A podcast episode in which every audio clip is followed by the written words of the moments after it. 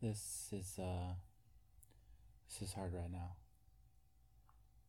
Things are hard for me to understand. I don't even know how how to proceed.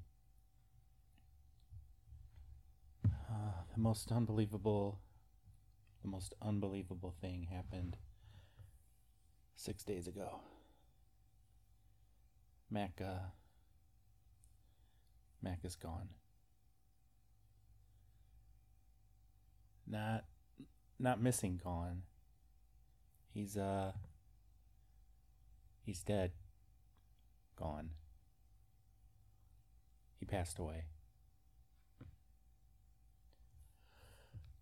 I'm I'm sitting here in in the room he spent his last days. Terrible. Just a terrible way to live life. But but he was he was forced immobile by whatever the hell he had. Someone answer me. What the hell killed my son?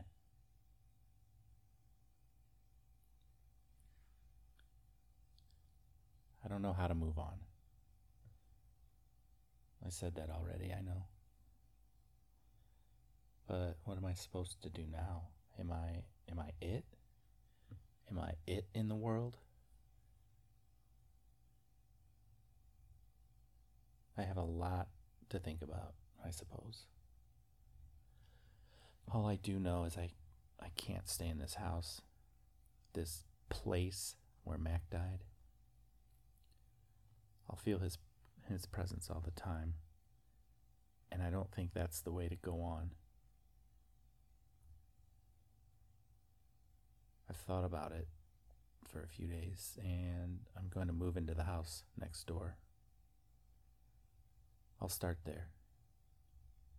Stay there for a bit to figure out what to do next. Plus, if there's someone using that house, it's time they start dealing with me instead of hiding.